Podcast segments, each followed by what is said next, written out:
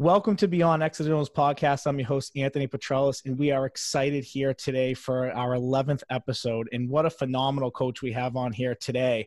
Um, you know, phenomenal for two reasons. Uh, one, we'll, we'll, learn in a few minutes, a phenomenal lacrosse player in college, a Hall of Fame lacrosse player, uh, which we'll get into in a little bit, but also a very, very dominant coach um, at Central Catholic and has been the girls lacrosse coach there now, I believe, for maybe going into her seventh or eighth season. Um, and someone who is just really understands how to work with young kids, built a really solid program, and you're going to hear some great things today. Um, so, ladies and gentlemen, from Central Catholic, we have Ashley Tsoukalas. Awesome, thank you, Anthony. What a nice, nice welcome along. Um, I'm really excited to be here tonight. Excited to do this. I've been watching a bunch of your podcasts, and this is exactly what needs to be out there. Oh, thanks. I appreciate it. And we we go back a little bit through her days of teaching in Medford. We've always talked sports, so it's nice to really come on here and, and really hear more about what she does with her team and program. So uh, I'm going to start with with some numbers here, and I don't, I don't want to embarrass you and turn your face like ten shades of red here, but you have some pretty impressive college numbers that I just kind of want our audience to hear a little bit about um, before we get jumping into your coaching career. So you went to the University of New England, okay? So we figured the statistics out that you played 52 games. So you missed one season to like an injury, correct? Yep, tore my ACL my uh, junior year of college. Okay, so these stats, I'll keep in mind, are freshman stats, sophomore stats, and senior stats. So not even your upper class years of junior and senior, just your underclass years in, in your last year, right? So in 52 games, she had 249 points, 170 goals, 79 assists. Uh, I mean, that's crazy. And then 2005, your freshman numbers. Rookie of the year, you had 86 points, 57 goals, 29 assists if I did my homework right, um, which is, is pretty consistent pace with your numbers if you average everything out, which is even more impressive. Um, and then you had 10 or more games with four, uh, 10, 10 we had four games with 10 or more points and you had at least one game with 12 or more points. I mean that, that's crazy. Um, so i just i thought it was really important for the audience to, to recognize you know not only someone was a really good coach but someone who played the game and played it really well um, so sorry to embarrass you, but I had to throw those numbers out there when I did my homework a little bit.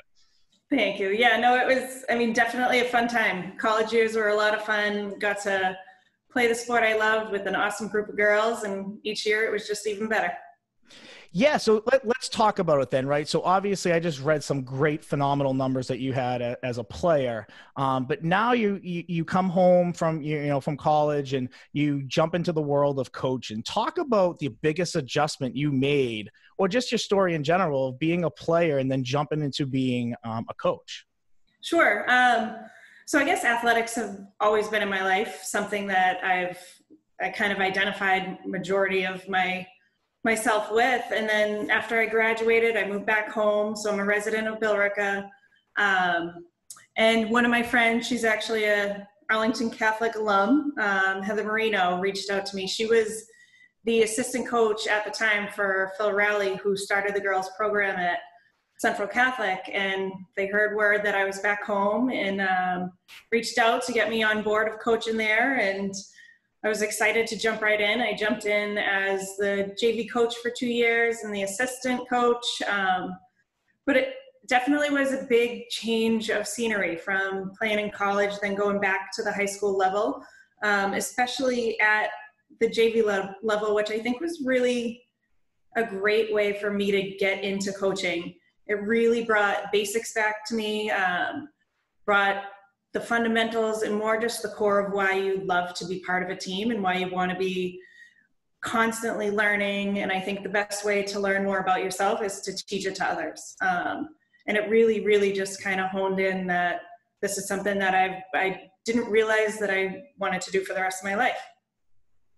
And that's awesome. So obviously you jumped into the coaching world and you know, I, I always found that I thought I knew so much about football until I started becoming a coach and then I learned this whole other aspect of the game.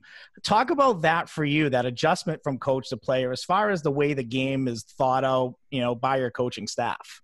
Absolutely. Um, and one thing about the game changing from the day I started playing lacrosse to, to today, rules change every single year. So it's one of those that you're constantly trying to learn more, trying to educate more. And by the time you think you know it, they're like, oh, let's gonna let's introduce a shot clock. Let's do this. Let's which is awesome. It's making the great the game grow that much quicker. Girls getting more invested, um, and I think the big thing with that is it was really really great to get back or start coaching and learn more about the sport from the whole field.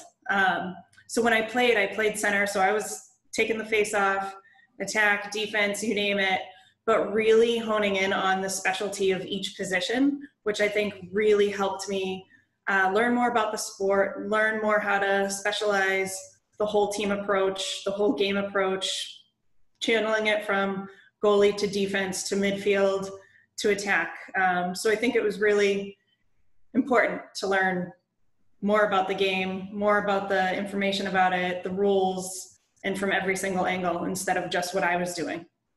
Yeah, I always found that in football that, you know, the position that I coached, the position that I played, and there was just so much I didn't know about it, right? And so, like you said, kind of planning out those, you know, those strategies and the way that you might line your defense up or offense up or the way you might attack is just a little bit different now that you have the knowledge of understanding why.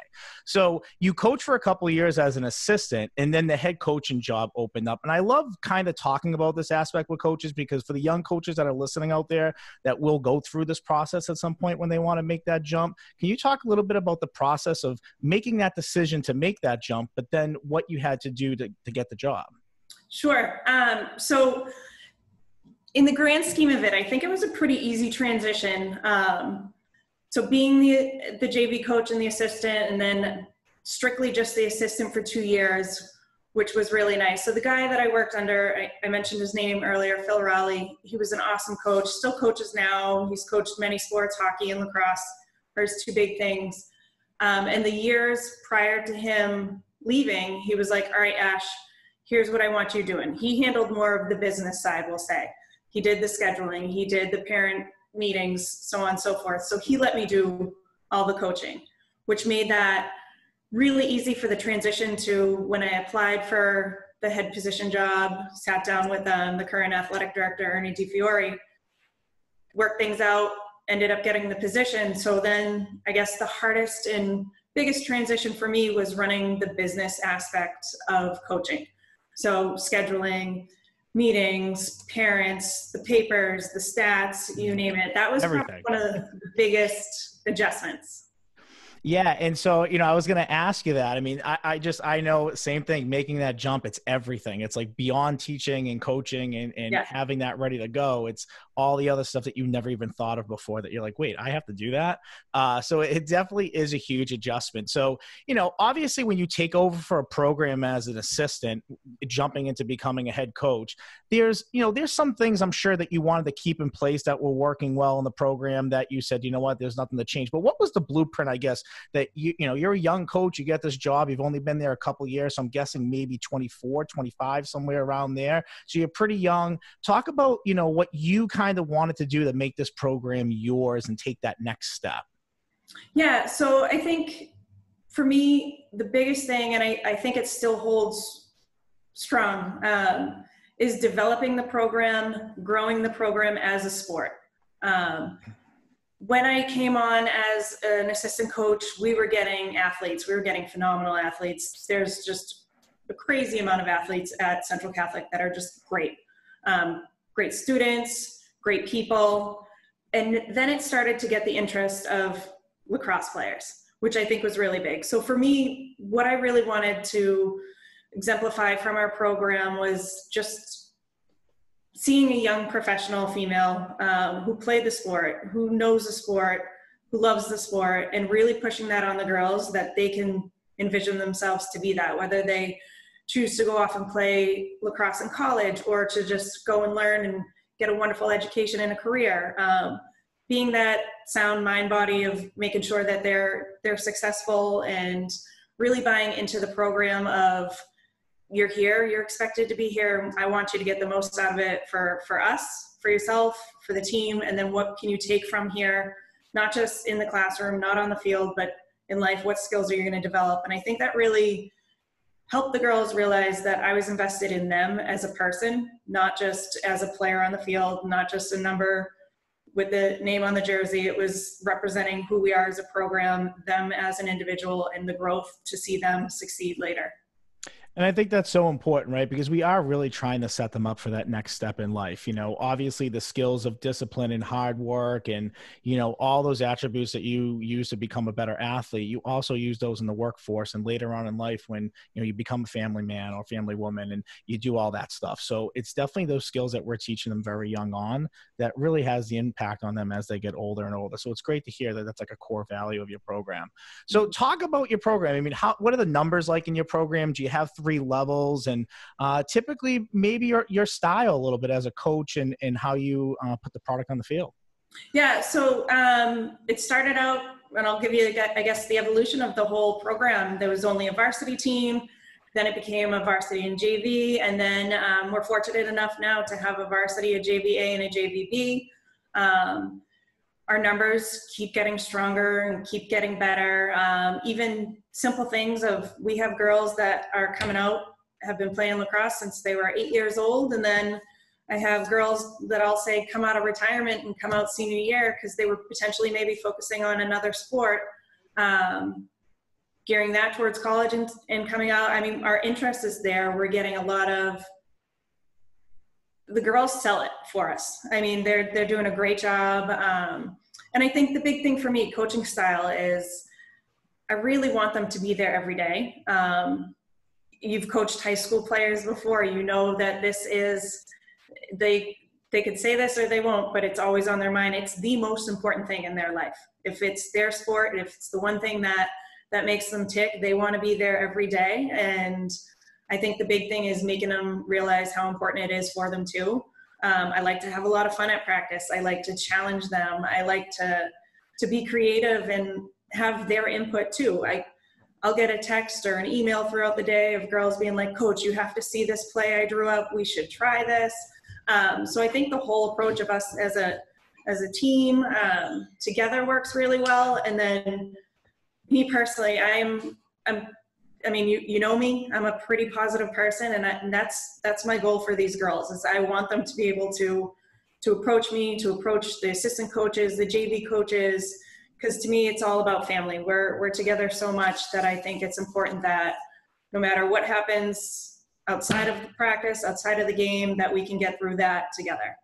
Yeah, and I think it's just amazing to hear that across the board in sports. It's just like building that culture, that family aspect, right? And I, you know, in football, it's so important because you know, like for your girls, they're out there every day together, but they do have that opportunity for a couple hours a day to take their mind off of what's going on in their life or what's bothering them, to go out in the field and kind of work together towards a goal. And you know, it takes a great leader to do that. And your numbers don't lie. You were 2017, 2018, and then in 2019, you were the co coach of the you know coach of the year in your uh, Merrimack Valley. So you know three years in a row, you're definitely have building your program you know towards the way that you probably have envisioned it.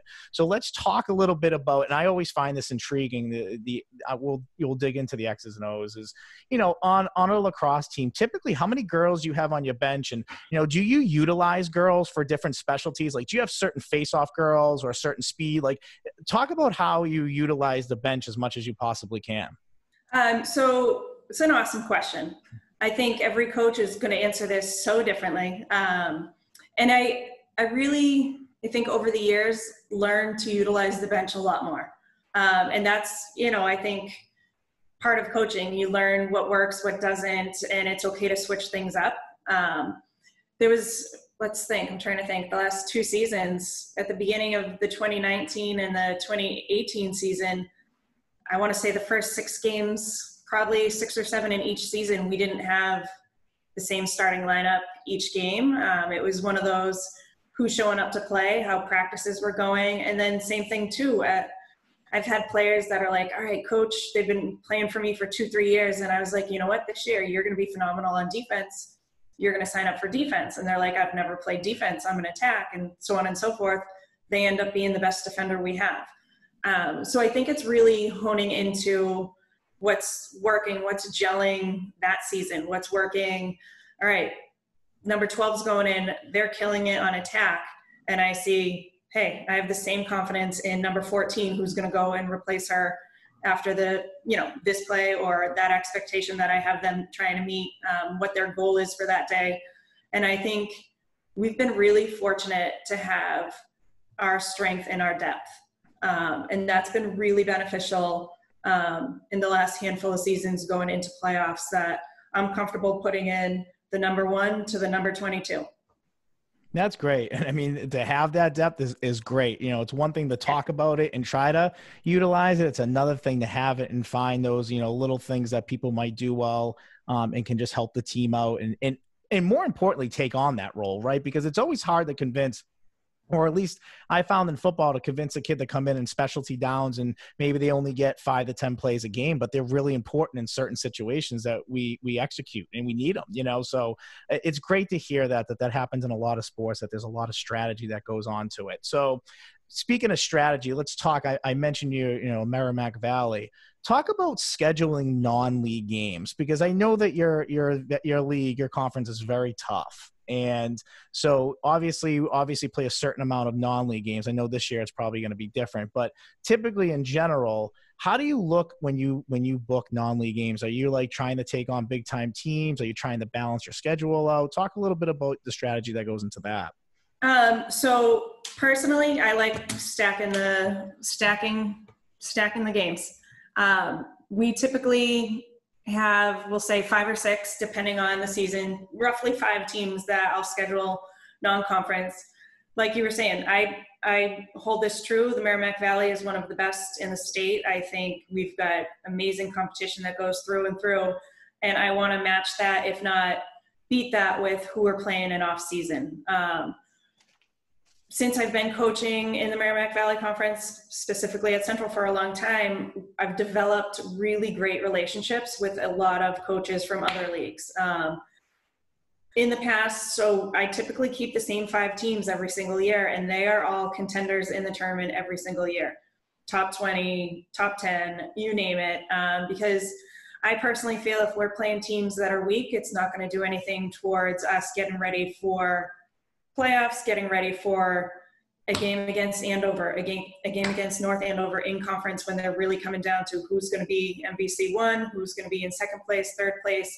I think we really got to set the bar high because then it also just pushes the girls. If we're playing teams that aren't necessarily at our caliber, it's not going to do anything for them. Okay. And I think when we play teams that aren't necessarily at our level, that's when I see us make the biggest mistakes. So I think it's important to to challenge ourselves because what better teacher is an opponent who's just as good, if not better. Yeah, that's awesome. Uh, you know, that's kind of how you know in my coaching world, coaching on the Serge Clivio was he wanted to play anybody. He didn't care who it was, and it is. You're right. You know, there is risk and reward to it, but um, you know, it's up to I think us as coaches to kind of get them in the position to realize that yes, we're playing up, but we can play with them and we prepare them. So that's great. I love that. And, um, and yeah. there's no better win when they're right. the that I'll I'll tell you every year.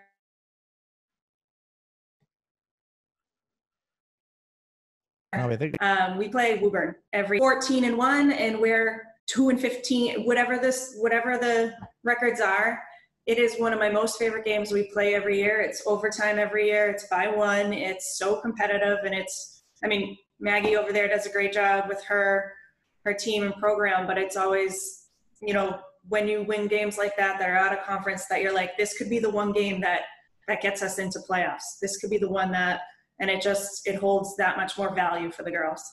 That's great. I, I love it. Uh, you broke up a little bit, but we caught we caught what you said. So just a heads up on that. That's all. Uh, it happened. It actually, ironically, happened enough with Matt Galusi. That, that was the last person that it happened with. So I say blame that. of course. um, so talk about um, coaching because you know I think you and I share a very similar uh, thought process and value as far as how you go about looking for your coaches and and the type of people that you want to be around these kids, especially where you might not be able to be there teaching and working somewhere else. Talk about the importance of a, a great assistant coaching staff. Yeah. So. Um, as you know, and I think this is for anyone that coaches at the high school level, the first and foremost is having somebody that can make that commitment. Um, because it's it's not a forgiving schedule, right? I mean, it's conducive, perfect for teachers and anyone that can make a three o'clock bus or two thirty bus. Um, but for me, what I've found to be extremely extremely helpful and extremely important to our program is we've had a lot of alumni come back. Um, we've had alumni come back and coach for us and coach for a while, and then they left and went to grad school or furthered education or careers. But um, currently on our coaching staff, we do have two alumni. And I think the best part about it is it kind of goes with what I talked about a little earlier is they're seeing girls that went through this program that found a love for the sport, continued that sport in college. They're working professionals, they're successful, and then where do they come back? They came back to their roots. They came back to what taught them how to be a team player, what built character for them, what taught them how to fail and dust it off and keep moving, right?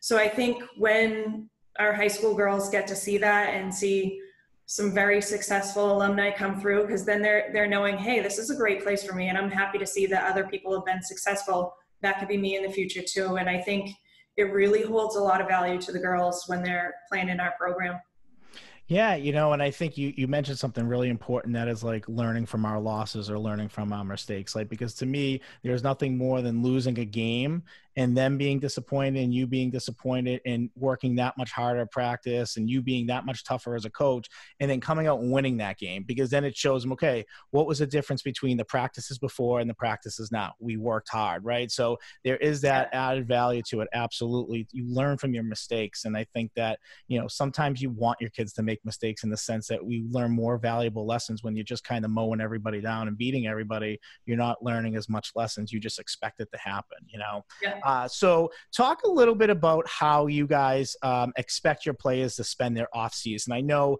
all these coaches I talk to. This is a big question that I ask because I know in the world of girls lacrosse there is so many options in this off season to be able to play. Um, and I know some coaches hold important of playing multiple sports or playing sports for your high school. So maybe talk about where you stand on that a little bit and what your expectations are for your girls in the off season. Sure. Um, so first and foremost, they should be doing something regardless what they choose, um, I think they need to be active all year round. Um, I also think they need to get the appropriate amount of rest for themselves. Um, but me, I'm a big fan of multi sport athletes. I think the more specifically they're involved at their high school level, too, um, only fosters more important relationships in the school community.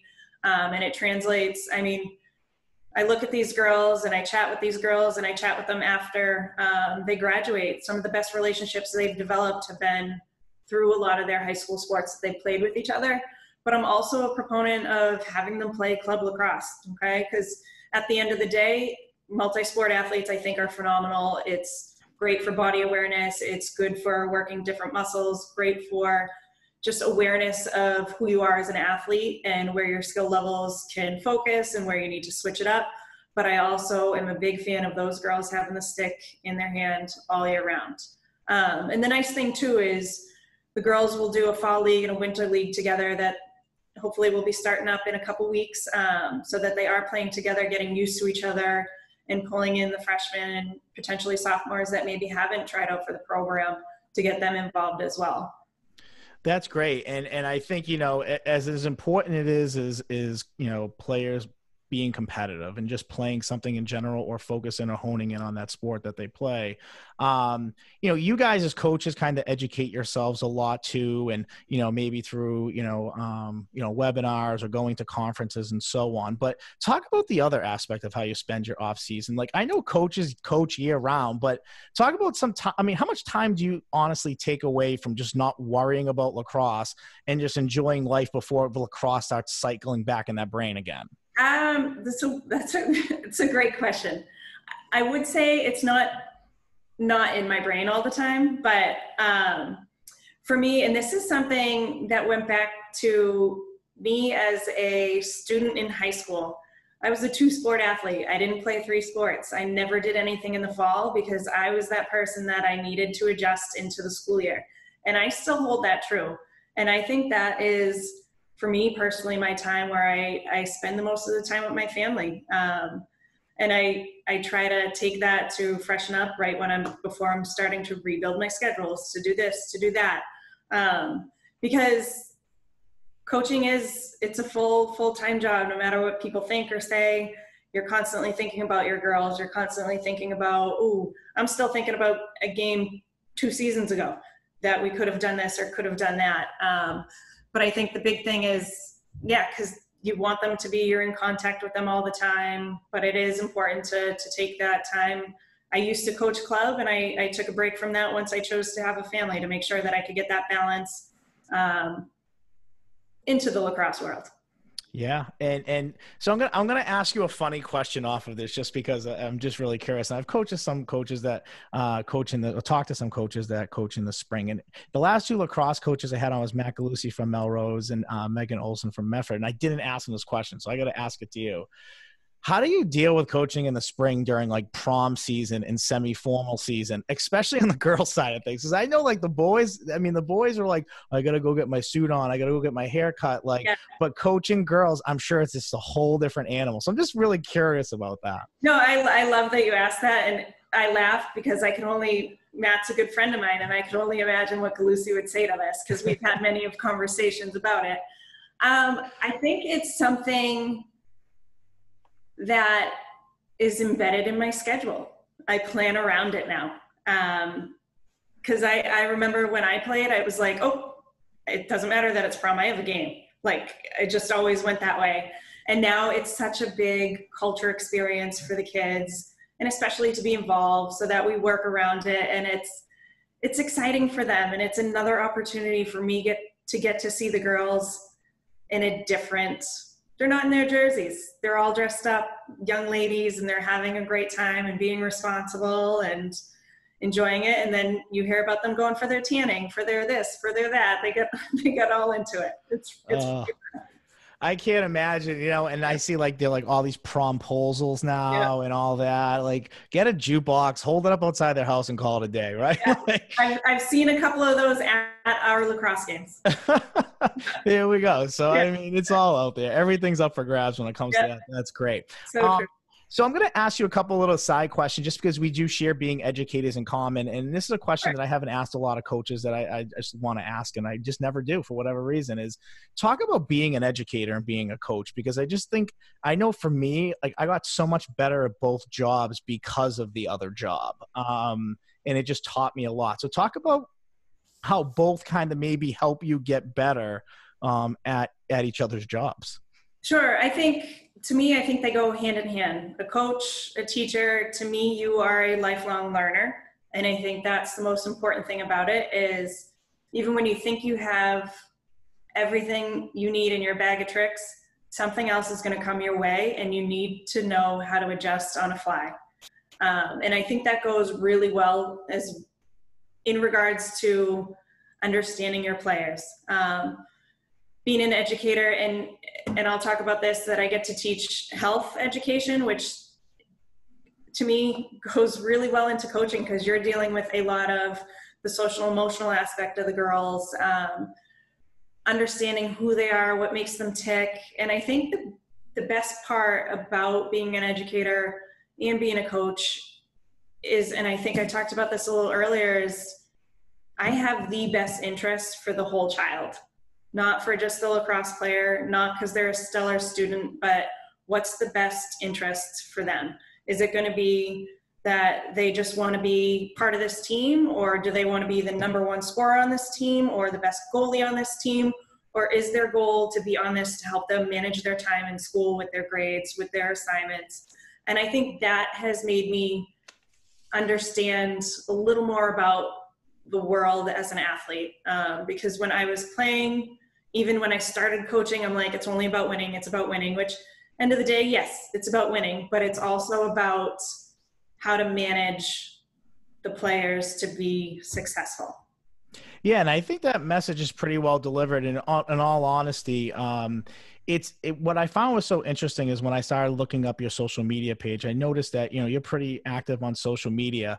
Talk about how social media has really helped your program because you know I see it now. Like every kid you look on there, it's like you know Anthony Petrellis, five foot six, 185 pounds. Like yeah. everybody uses it as their profile, their 40 time, and everything else. So talk yeah. about how like you know social media in general specifically maybe twitter has really helped you and your program grow Yeah, so I think a big thing. So when I first started coaching, it wasn't wasn't even a thing to be putting things out there. All you did was game over. You look at your stat book, you call into the paper.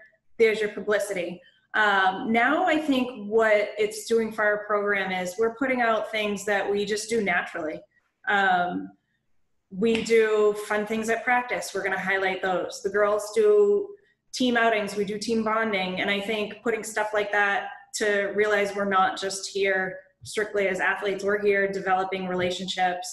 We're here learning about friendships. We're learning about um, ways to coexist with people that maybe we don't agree with. Um, and I think that's really just pushed it out. Plus, we've had a lot more interest from colleges coming to see because um, springtime, I think, is a hard time for spring athletes to have coaches come look because they're just ending their seasons by the time we're midway through. So making sure that they can get to us so that they're seeing our schedule, seeing our stats, helps them stay more connected um, and reaching out towards specific players that they might be interested in. That's awesome. And I just I find it so interesting because, you know, the more I'm doing this and the more sports that I'm following or following me, it's just amazing how much, you know, just Twitter alone has really changed the realm of how information travels and how many people are truly at sporting events, you know, yeah. um, recording it and giving people updates and people liking it. It's, it's just it's awesome. It's a whole different yeah. world and it's definitely changed the high school game around here for sure. Instagram's um, coming next. Yeah, that that's it. I mean, uh, you know, I'm I'm trying to start an Instagram account. I don't have one. I'm I'm kind of really hope my wife is uh, helps me in that department a lot. But um, the kids yeah, just, for a lot of their like highlight videos and everything. It's it's it's good. Yeah, it's it's amazing, and it's just it's a way of getting stuff out there. Technology now is just awesome, and you know, getting game clips. It's so quick, and you can yeah. do it. it's awesome. Um, talk about the the advice to young coaches that you have because you know you run a great program. I mean you know you were a great player you run a great program you know everyone talks so highly about you in lacrosse world. So what is your advice to young coaches that are going to make that climb and try to get to their you know to the pinnacle and, and start their own program or have their own program? So i think i think the big thing is making sure you have the full commitment. Um, you can't go into it and expect to just show up for practices and games. It's that's not what it is. Um, in the springtime alone, I I spend more time with my team than I probably do with my my own family. And I think the biggest thing is understanding that you're showing up to support your your team. You're showing up to be part of their life outside of just lacrosse. If they're in the catwalk or if they're in kicking it in field hockey, you know, you're representing and being a part of their lives throughout that too. Um, you're their biggest support system. And I think that's one of the biggest things that I think young coaches need to know. And I also think they need to know that it's okay to fail and it's okay to make mistakes because without that and the what ifs and if I should have, take that risk, do it. And if it fails, you learn from it. And it's now something that you're not so worried about again. And I think end of the day you want to walk away whenever you choose to end coaching or what have you make it be something that you're proud of that's great. That's awesome. It's a great message to young coaches, and I think it's always good to get head coaches' perspective for people that you know want to make that jump and and really want to pursue a passion and a dream of theirs. And it's awesome to hear others who have done that. So um, I kind of save this to more towards the end because I know it's just such a larger topic, and you've already experienced this. But you know, you guys lost a season last year to COVID, so I'm going to ask you kind of this in two parts. One, just kind of talk about that experience of of losing a season and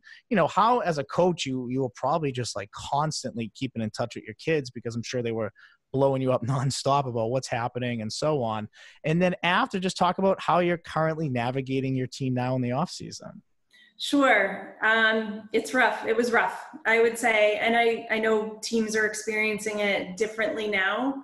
Um, and maybe I'm biased to this, but I think for last year's spring athletes, everything was taken away. And I think that was really tough. Uh, put them in a vulnerable spot. But kids are way more resilient than we are. Um, and they handled it, I believe, from my girls, they handled it in stride. Were they hurt? Were they sad? Yes. But they held their head up. They did the right things. They worked on their game individually, collectively. Um, but it was, it was, it was going to be a phenomenal season. We had such a strong team. Um, and it would have been a wonderful season, but it, it worked the way things were supposed to work out. Um, and then moving forward for, for this year, we have a hold on not being able to do anything out of season because of restrictions right now um, within the school. But girls are registered, they are ready. We have two teams to be doing an indoor league in Danvers, which they're extremely excited about. And it's a, a range of seniors to freshmen to experienced to non-experienced to to get ready for the season and fingers crossed everything goes perfectly and we'll have another successful season. And i think going into this season the girls that are returning from last year will have a little extra edge and a little more drive to to want it a little more. Yeah, it's it's you know I I do feel for the teams last year that went through it, and I think just no one just knew what was going on. You know, it was it was just very scary, and and you know for those kids to lose that, it's tough. It's a tough memory for them not to have as seniors. But um, again, you said how resilient kids are, and and they truthfully are. So you know, I heard you say one thing, and this is now the question just kind of came to my head is talk about the advantage. I mean, you said you have like a JVA and a JVB, right? So talk about the advantage of really having a lot of kids in your program that where teams are really struggling to get on the field, you have the ability to really mix teams up and have some pretty good inter squad scrimmages. Yeah, no, it's great. I mean, your your best competition is the person you look at in the mirror. Um, and I think it's a good thing to mix it up in practices where we have varsity playing with JV and vice versa, where it's teams specifically i think in girls lacrosse have struggled with trying to get their numbers lately um, and we've been fortunate enough that each year our our numbers are staying consistent and or growing. And i think it's been a great thing. And and hey social media probably helps out in seeing that the kids are getting very involved um, and coming to play which has been really great. Awesome. And and just, you know, as a last question that I kind of ask all my guests is, you know, with success comes a lot of sacrifice, right? And obviously at a young age you got right into coaching, you took over a program at a fairly young age. Talk about the sacrifices you make with family and relationships and friendships and talk about how you, you know, you really made a lot of sacrifices in your life to kind of get where you are right now. Sure. Um, sacrifice is a tough word, right? Um, I'd say sacrifice, but also some benefits for me. Um, I think because it's, I don't know, it's something that has been one of the biggest parts of my life and still will be. Um, but yeah, at a young age, right out of college, I'm, I'm getting into this, and my friends are saying, "Hey, let's go on this trip. Let's go on that trip," and they're trying to plan them for spring times, and I'm like, "Nope. Here's this is my schedule. This is what I'm sticking to." Um, and then later in life is working professional, got married, decided to have children. I have, without a doubt, the biggest support system that I've had since day one when I was kid. My my parents, if need be, in the drop of a dime, will take my son Jack. Um, same thing, my husband. They big conversation that him and I had um, when we decided to have children was to I was like, Derek, do you need me to stop coaching? And he was like, Ash, I can't imagine you not. Um, whatever we need to do, we'll do. And I think I've had such a strong support system to encourage me to continue to do something that I love. Uh, and if you go to any of the games, you'll see my dad sitting in the middle of the crowd and my husband up in the top corner and assessing what plays I should be doing and thinking of it. Because, I mean, without a strong support system, the sacrifices potentially wouldn't have been there. Yeah, and I think that's just so important. And I love asking that question, especially for the younger coaches that are listening, even the players, to realize that coaches are human beings too. And coaches have a lot that's going on in their lives and a lot that's on their plate. And, you know, and, and I know having young kids while coaching too it's just it's not easy so you know there's just a lot of sacrifice and it's good for people to hear that you know that yes you've had a lot of success but with that success comes a lot of things in your life that you shift around in order to be there and do your job to your fullest. So you know i was really lucky to get you on here today. I, I was super excited. Um, i know we touched base and um, it, it was awesome just talking to you and and just hearing everything that you have to say. Your school's lucky. You're at a great place. Yeah. it seems like uh, you're uh, when I follow you guys on Twitter, like in every sport, the Twitter pages are just awesome, and yeah. and every coach is just always posting and really pumping their program. So it seems like just a real cool spot to be. Yeah. Well, and Anthony, I love that you're doing this. I was talking about this earlier with a friend, showing them some of your stuff. And I know we talked about continuing education for, you know, what you do for lacrosse, what you do for this, how are you educating yourself? This is a great educational tool. Um, for me personally, and this goes into education too, that you're always looking for realistic professional development. And you opening this this door to have these conversations me just watching some of the interview you've done with other coaches i'm like oh what a great strategy. That's something i didn't think of or this is great to do. Because some of my best conversations that develop me as a coach are always those natural conversations that i have with with other professionals. And i think you're doing such a great thing with this I appreciate that. Yeah, and like you said, it it is like PD, right? I mean, you're listening to how other coaches, you know, maintain a schedule, balance their practices, or you know how they do work in their off season. So it is great to hear the little ins and outs of you know how different sports work too, both in the boys' world and the girls' world, and yeah. how similar it really is. So uh, we we have one more segment left on the show. It's called our two minute drill, and it's just like kind of rapid fire. I fire some questions at you about right. your sport, and uh, you know, one or two word answers. You do get an opportunity opportunity to explain an answer. You know, if it's a question that you got to think about, or there could be a couple answers, I'll give you the opportunity to give the couple answers and why. And then if I want to challenge something and ask your answer about it, uh, same thing. Okay. So let me just get these questions out and um, let me get the timer going. And two minute drill starts now. What was your biggest victory as a head coach? Oh, oh, um, okay. I think the biggest one was my first year as head coach um, it was against Methuen. It was the first round of playoffs. And I think it was just the girls in that year, that team, it, you need to be in that moment to understand why I would pick that that win. That's great. Okay. Okay. Um, toughest coach you've coached against in your career? Ooh, toughest coach. Um, I think I want to say I have two coaches that I'm going to say. Okay. I want to say Meredith Pryor from North Andover, um, and then Maggie Marr from Woburn. They both seem to know really well about my program, um, ins and outs and everything. And yeah, they, they have good strategy. That's great. Um, toughest loss as a coach?